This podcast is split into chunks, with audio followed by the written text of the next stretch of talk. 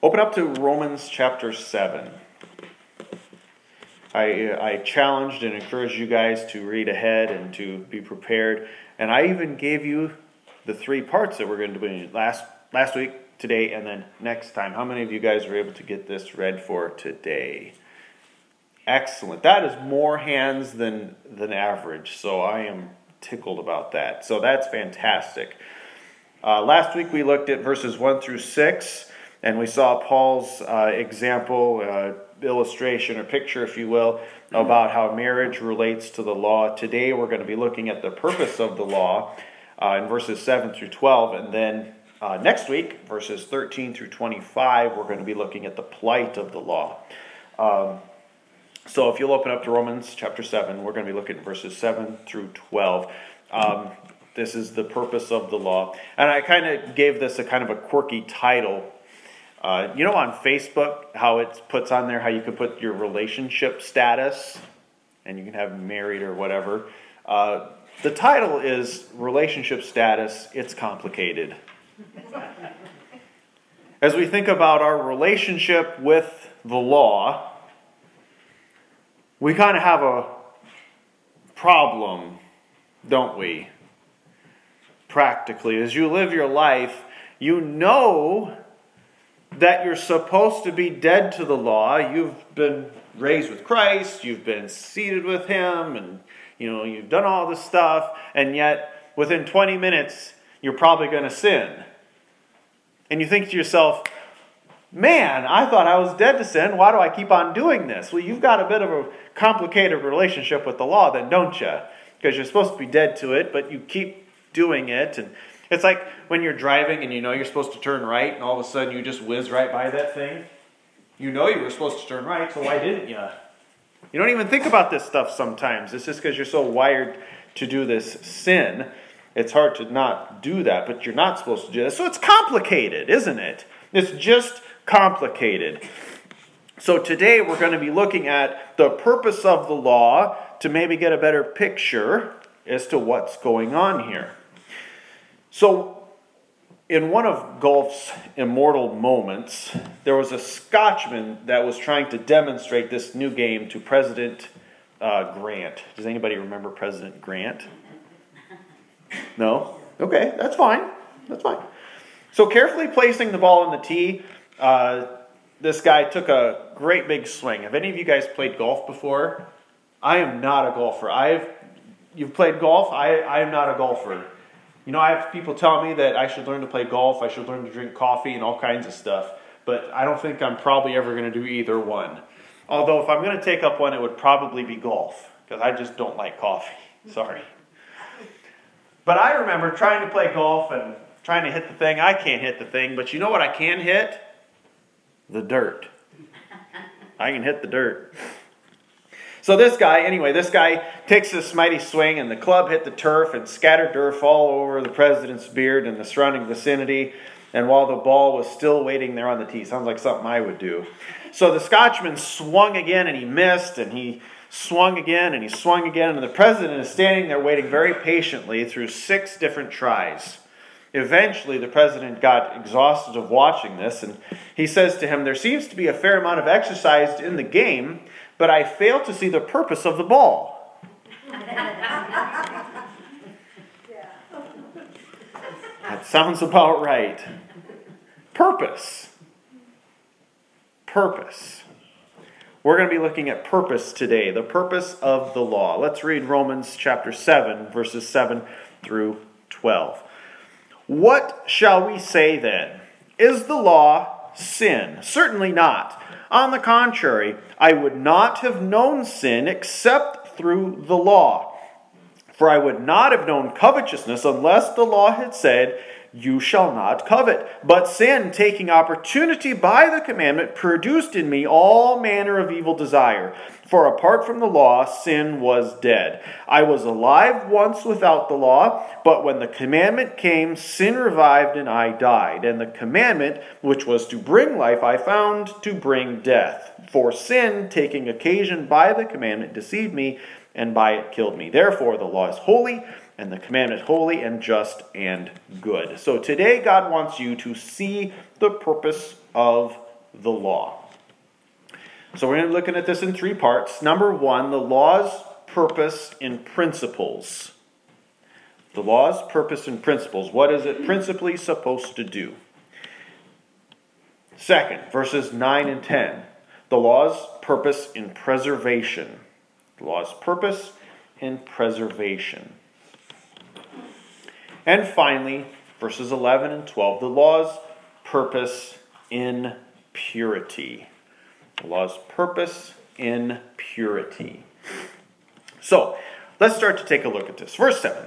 What shall we say then? Is the law sin? So, in other words, is something that causes me or helps me to see that I'm doing something that is evil, does that make that thing also evil? That's his opening question. The answer, of course, is certainly not. No way. It's not bad. The law is not bad. Sometimes we have this thing where we see something that's bad and we see something associated with it, and by process of association, now they're both bad.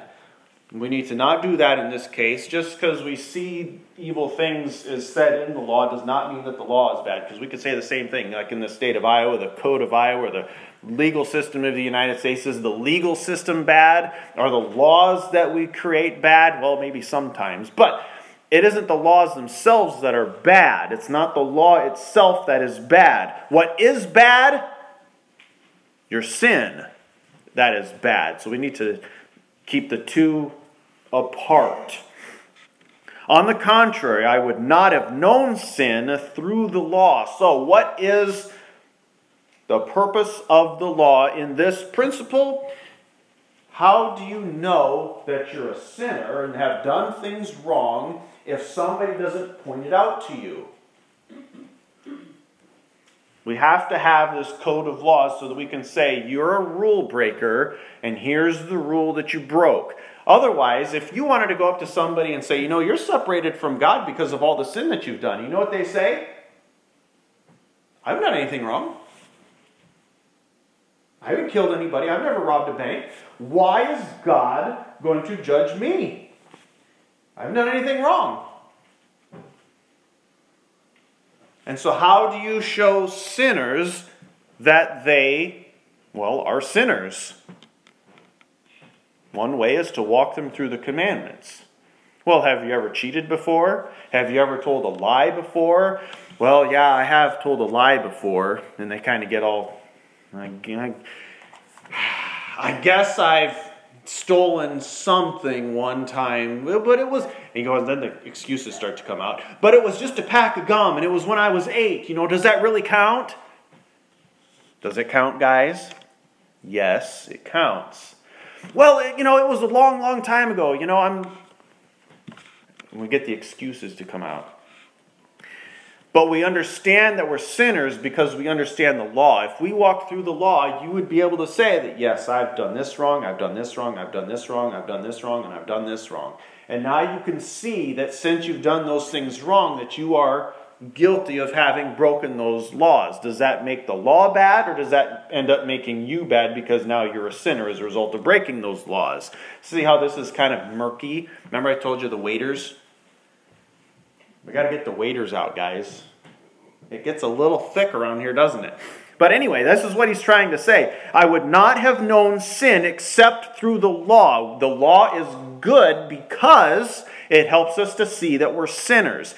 So how does this translate into evangelism? How can we see the gospel in this? If you're going to try to show somebody that they're a sinner, let me put it to you this way. If you were going to wake somebody up, there's a pail of nice cold water on the face work real good? Yeah. Probably going to make more of an enemy than a friend. Maybe they'll wake up, but they're not going to talk to you. If you were going to wake somebody up, you'd do it gently. This morning when Hayden was still sleeping and we were trying to, let's go. What should I, wake him up, shake him, and say, hurry up and wake up? Is that how this works? No. I tried very patiently, very slowly. I had a little puppy dog, and I was putting it in his face, like, woof, woof, woof, wake up, Hayden, And he kind of rolls over, and he opens up his eyes. There's a gentler way to do things. And so if I'm going to try to show somebody that they're a sinner in God's eyes, I'm not going to take a bucket of cold water and slosh it in their face. I'm going to try a more gentler approach. Okay?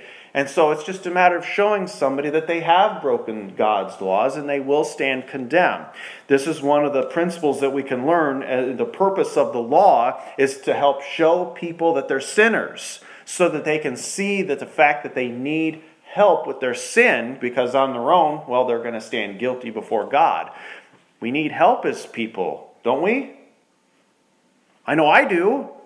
I struggle by myself, and I have the power of the Holy Spirit, and I struggle. You think people without the Spirit are going to have any better chance? No. This is tough stuff. I would not have known sin except through the law. For I would not have known covetousness unless the law had said, "You shall not covet." We understand this stuff because we understand the law. We kind of have a leg up on this stuff. But sin, taking opportunity by the commandment, produced in me all manner of evil desire. What does that mean? Have you ever told a little kid, "Don't go jump in the puddle"? What happens? Man alive, they go jump in the puddle. "Don't pick up that pencil." They pick up the pencil. As soon as you're told not to do something, you know as well as I do, the first thing that you want to do is what you were just told not to do. Something inside of us, I don't know if it's an ego thing, I don't know if it's a something, but we just want to do what we're told that we can't do. And so when the law comes out and says, "Don't go coveting," well, I want that now. "Don't go stealing. Don't go telling lies." What do you know, how long did it take after the Ten Commandments came down to Moses on the mountain? How long did it take before the ancient Israelites messed it all up? Any idea? Not very long. Go read it for yourself in Exodus 19, 20, 21. It did not take them long. Welcome to humanity, right? We mess up. And we mess up big time, and we mess up often. That's just the way it works. And as soon as somebody's told not to do something, they're probably going to go do it. It's just the way it works. So the law's purpose and principles is primarily to help us see the fact that we are helpless on our own, and that we need a Savior. When we see ourselves as guilty as a result of seeing ourselves, having been sinners, we understand that we need a Savior at that point. So in verses 9 and 10, the law's purpose and preservation. He says, "I was alive once without the law, but when the commandment came, sin revived and I died." Like literally died? Like, how's he still writing this then? If he's dead. One thing we have to understand, in the Bible, the word death, whether it's die, death, whatever, die has three different meanings. How many of you knew that? Anybody? New territory, all right. Okay, so the word die or death or something has three different meanings. It can either mean death as in physical death, it can mean death as in spiritual death, or it can mean like eternal death. And so when he says that he died, is that physical death, spiritual death, or eternal death is what you have to ask yourself. Well, it's not physical death because he's still writing some stuff down. So it's not physical death. Is it eternal death? Well, he's not at that point yet. Eternal death doesn't come until after you die. Because that would be, in hell, you're now eternally dead. Well, he's not dead yet, so he's not, I'm pretty sure if, I don't know about a lot of people that have ever lived, but if there's one person that I would guess is probably a believer, it would be the Apostle Paul. So I'm going to guess that he's not going to experience eternal death. So what death is he talking about here? It would have to be spiritual death. Okay, so if that's the understanding that we have here, let's read this again. "I was alive once without the law." He was walking around, boop, boop, boop, boop, boop. "But when the commandment came, and he saw it, sin revived and I died. He realized as a result of seeing the law that he was a spiritually dead person.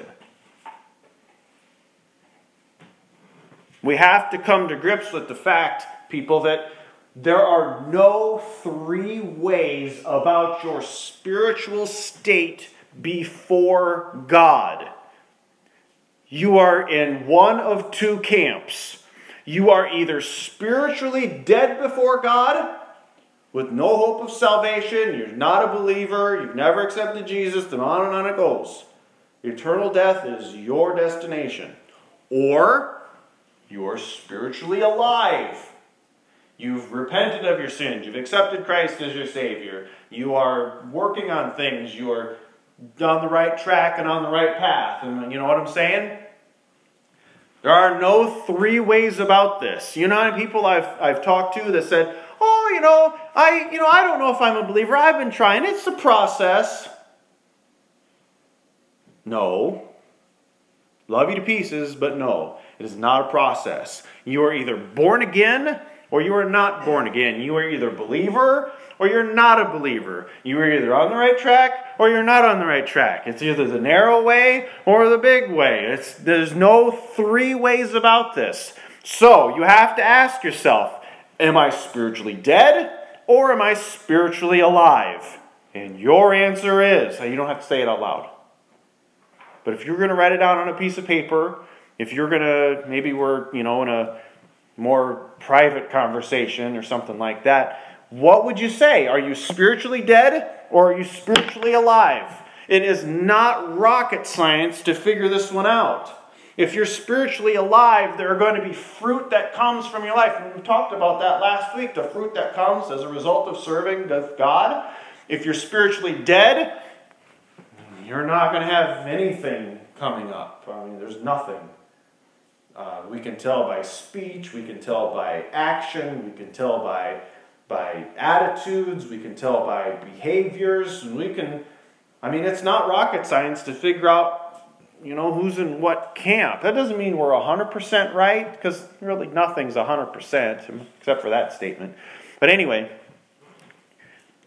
what is going on with you? So, there's something to be said about this. I was alive once without the law, but when the commandment came, sin revived and I died. So he knew himself as spiritually dead at the point of seeing the law and seeing himself as spiritually dead as a result of knowing the law, which is what he just said in verse 7. And the commandment, which was to bring life, I found to bring death. So how can I say that the law's purpose is in preservation?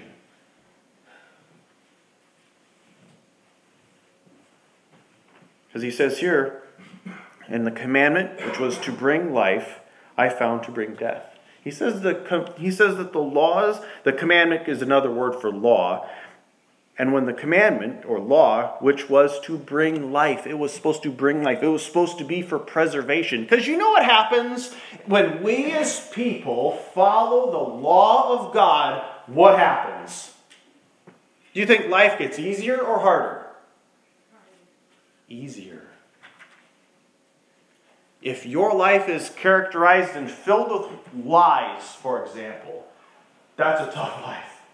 If you're somebody that's constantly cheating and stealing, life is a lot harder. If you're somebody that's constantly coveting somebody else's stuff, I'm telling you, life is a lot harder because you're going to have to face jail time and there's rules and authority always breathing down your neck.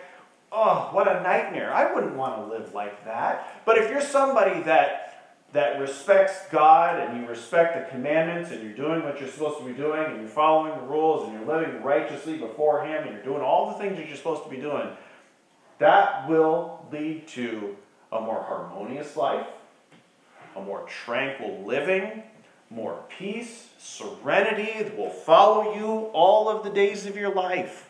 When God says, "This is how I want my people to live," it's not because He's trying to make your life harder. He's trying to make your life easier. He knows the rules. He understands how it goes. And I tell my kids this all the time. And when I say to my kids, just please clean your room. Is life easier or harder for them if they go clean their room?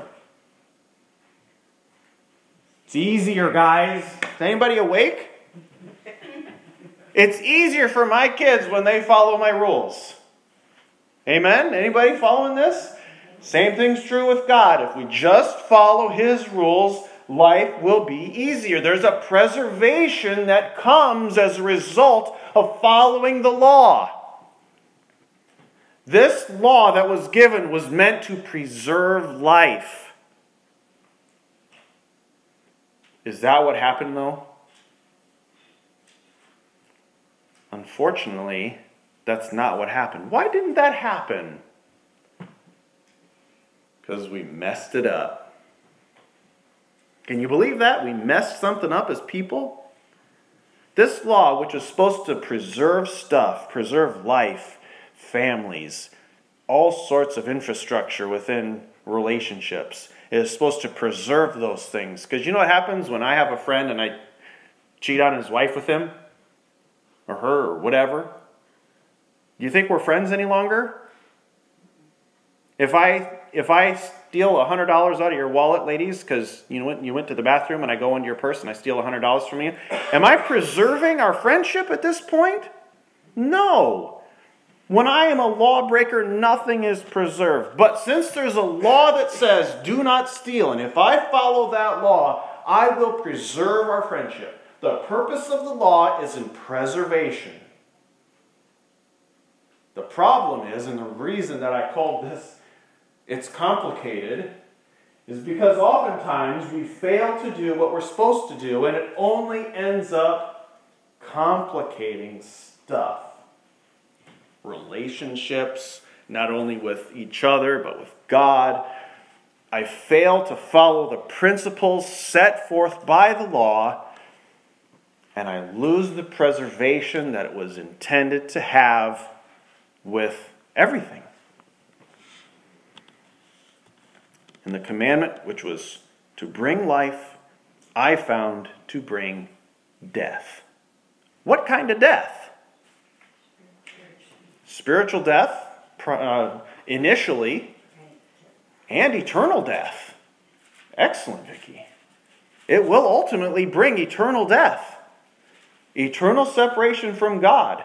If we as people don't see ourselves as sinners in the eyes of God and we repent of that sin, if we don't do that, it will lead to eternal death one day. And the preservation that the principles were supposed to uphold will be gone. Finally, in verses 11 and 12, the law's purpose in purity. For sin, taking occasion by the commandment, deceived me, and by it killed me.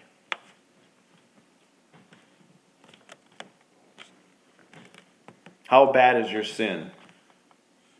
Do you really see it as awful, as really abhorrent, terrible, horrible, just awful? And it's bad not only because of what it does interpersonally, but because it separates us from God, which only leads to more and more tragedy and heartbreak, and the relationship that we have with God is just not there. And one day we're going to have to pay for that. Therefore, the law is holy, and the commandment holy, and just, and good. So as we think about the purpose of the law, it can bring purity and clarity to how I'm supposed to live my life. Because it can be really tough. Sometimes there are a lot of unclear things, and unfortunately the Bible doesn't always refer to every single situation and circumstance. I wish that it addressed every last little situation that we face in life. You know how nice it would be to just say 2 Opinions chapter 3 and verse 12 says, thou shalt not go to movie theaters, or thou shalt not do this, or thou shalt do that. You know how nice it would be if every last little detail was put in there. But God gave us a brain, and He's given us His Word, and we're supposed to take those two things and come up with what the mind of Christ would be for different situations. And this law is meant to provide purity and clarity for how to live life without giving you every last little detail, because it doesn't. This is something that I've been trying to teach Paul. He's a special kid, and we love him nevertheless. But it's tough for him to try to pick up on this stuff. I'm trying to teach him principles, not rote memory on how to address and handle situations. That's not what God did, is it? He didn't just give us rote memory. He gave us some rote memory stuff. Don't kill, don't steal, got it. But he didn't do that with everything. But you know what he did do? He's given us principles. He's given us preservation on how to handle some of those rote memory deals, to provide for some purity and clarity over situations that he did not address. So how do you interpret this law, which is good and holy and just, so that you can live a life which is ultimately well-pleasing in his sight? We should not see the law as awful or bad. There are a lot of people that see the law, maybe they see a police officer and they immediately hate the police and they immediately hate the law that it stands for, and it's all bad and they've done nothing wrong and woe is me and don't arrest me, I wasn't doing anything wrong, and the next thing you know they're in the jail and all kinds of horrible stuff happens, when in fact that this law is supposed to provide for some preservation and purity within its principles. And so my challenge to you, we are supposed to be dead to this law while still using the principles and preservation that it was designed to have originally, so that we can have purity in our lives going forward as we serve people. Let's pray.